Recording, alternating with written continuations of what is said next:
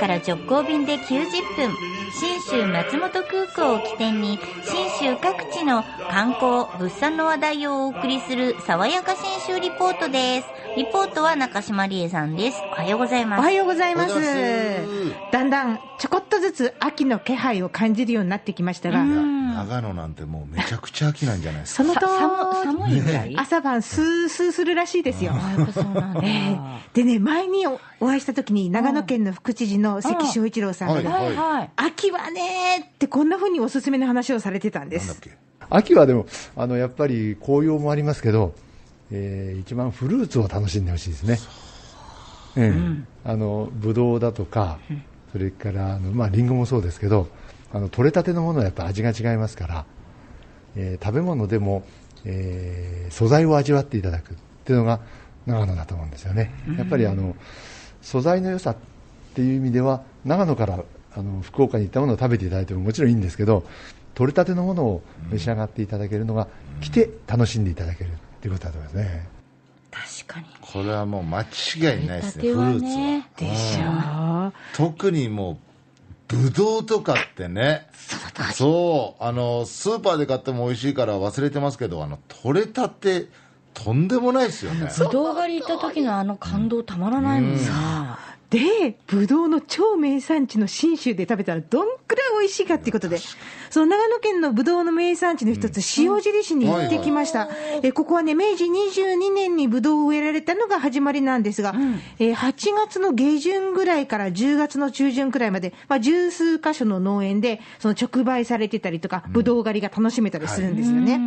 で、その中の一つ、私が行ったのが、岩だれ農園というところなんですが、えーご主人の岩垂真一さんに聞きますと、まあ、広さは80あるくらいかなっておっしゃってたんですが、とにかくね、頭の上からいろんな色のブドウの房がタタタタタタタタタって下がって広がってるんですよ。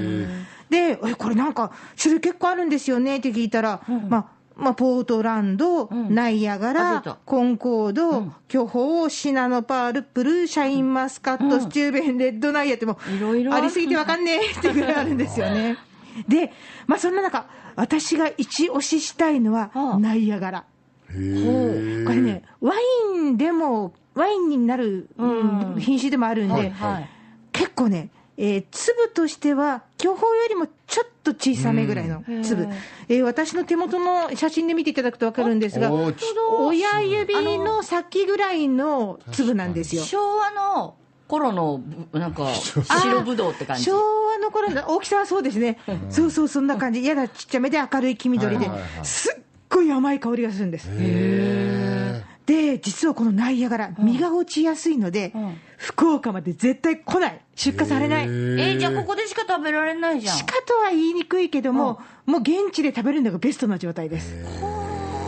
でね、すごい美味しいんですけどね、まあ、じゃあ買っていただこうという時に、まあ、岩垂真一さんの話聞いてたら、まあ、最近はね、種のあるブドウっていうのは、これ、あの、ナイアガラ種がちっちゃいのがあるんですよね。敬遠されがちで、まあ、種なしとか皮ごと食べられる品種への切り替えもね、進んでるんだよっておっしゃるんですが、こんな話を聞かせてくれました。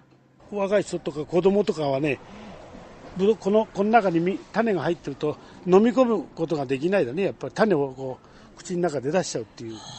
そそうすると酸っぱく感じちゃうもんだからねこのぶどうも。この辺の人たちはみんなもうこの中に種はあるんだけどごくっと飲んじゃうんだけども、いやいや本当ですよ今はね。この辺はもう全部何十何もうあの歴史からきゃひゃえ100年ぐらい経つとか言ったかな明治何年だそうですね。だからその頃からもう実はもうごくっと飲んで皮だけは出すこういう食べ方はね。いや、そうそう、種って大丈夫なんだって、あの、フルーツジュース屋さんとか行くと、ぶどう種もガリガリガリガリってミキサーかけますもんね。砕いてくれてるでしょ、うんうん。自分の口の中で種飲めるかって絶対無理。したことないそんなこと。えー みんな飲んでる？確かにしたこ僕とはやっぱ山形のばあちゃんにフルーツの食い方を教わったんで、ん。もうスイカもブドウも全部種食います。おー。そういう人には平気なのかな、私には無理だった。ん。ですよ、とにかくこの、しま、口に入れて、塩尻流というか、この信州流の食べ方にチャレンジしてみました。うん。で飲むの？噛まないの？噛まない噛んじゃいけないだあ。肉は噛んじゃいけないだ、うん。噛むと酸っぱい。そういうことか。そうそうバリバリ言わしちゃった。そういうこと、うん、それもバリバリ言わしちゃダメだだうわー。だって種ってのはそのまま入っていってもこの中でしっかりし、むしろね消化剤みたいになって全部消化されるから、それをもうね100年ものとやってきてるんだからね。つまり、あの、身を噛むなと。うん。このとにかく顔、口の中で顔プルッと取ったら、身を丸ごとごくんと飲みなさいっていうことですよ。あそういうことか。噛むなということ。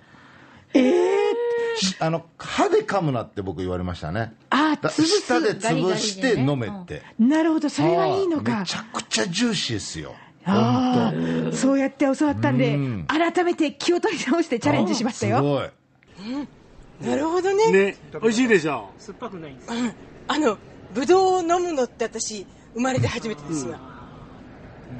でブドウは飲む噛むじゃなくてね噛むっていうのは今のブドウね。そうですよ。ああ、このぶどうが丸いまま喉を通っていくのが、ものすごい新鮮。喉喉越しがね 喉越しも味わったりするわけですもったいない気がすああ、ぶどうの喉越し。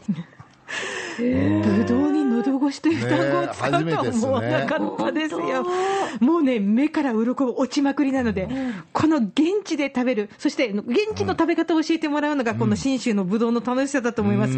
えぶどう狩りも楽しい塩尻への旅の玄関口は信州松本空港です。福岡空港から FDA、フジドリームエアラインズの直行便が90分で、1日2往復結んでますので、ひとっ飛びして、ぶどう飲もう。そして、えー先週ご案内しました JA 全農長野からの箱ごとプレゼント。3つがる10キロ、あそうだ。5名の方に当選してます。もう本当フルーツもたくさんだね、長野ってね。あの、たくさんの方にそれこそ、はいあの、申し込みいただきましてあありがとうごございますざいました。